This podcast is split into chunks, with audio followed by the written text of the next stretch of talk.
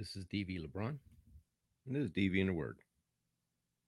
Today's verse is Mark 11 24. Therefore, I tell you, whatever you ask for in prayer, believe that you have received it, and it will be yours. This verse is part of a larger passage in which Jesus uses a fig tree to teach his disciples about the importance of faith and prayer. Jesus and his disciples were on their way to Jerusalem, and Jesus was hungry.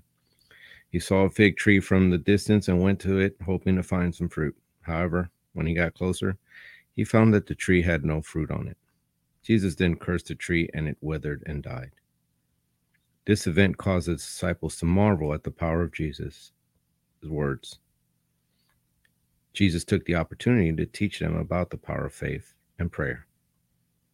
He told them that if they had faith and did not doubt, they could do even greater things than he had done.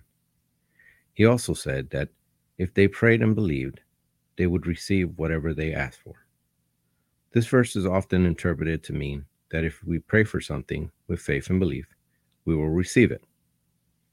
However, it's important to note that this does not mean that God will always give us exactly what we ask for. It's not Burger King, do it your way right away, or Aladdin, where you just make a wish. Sometimes what we ask for is not in our best interest or the best interest of others. God knows what's best for us.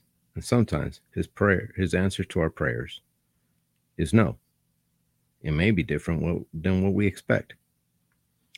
We should approach God in prayer and faith and belief, trusting that he will answer our prayers in the best in the way that's best for us.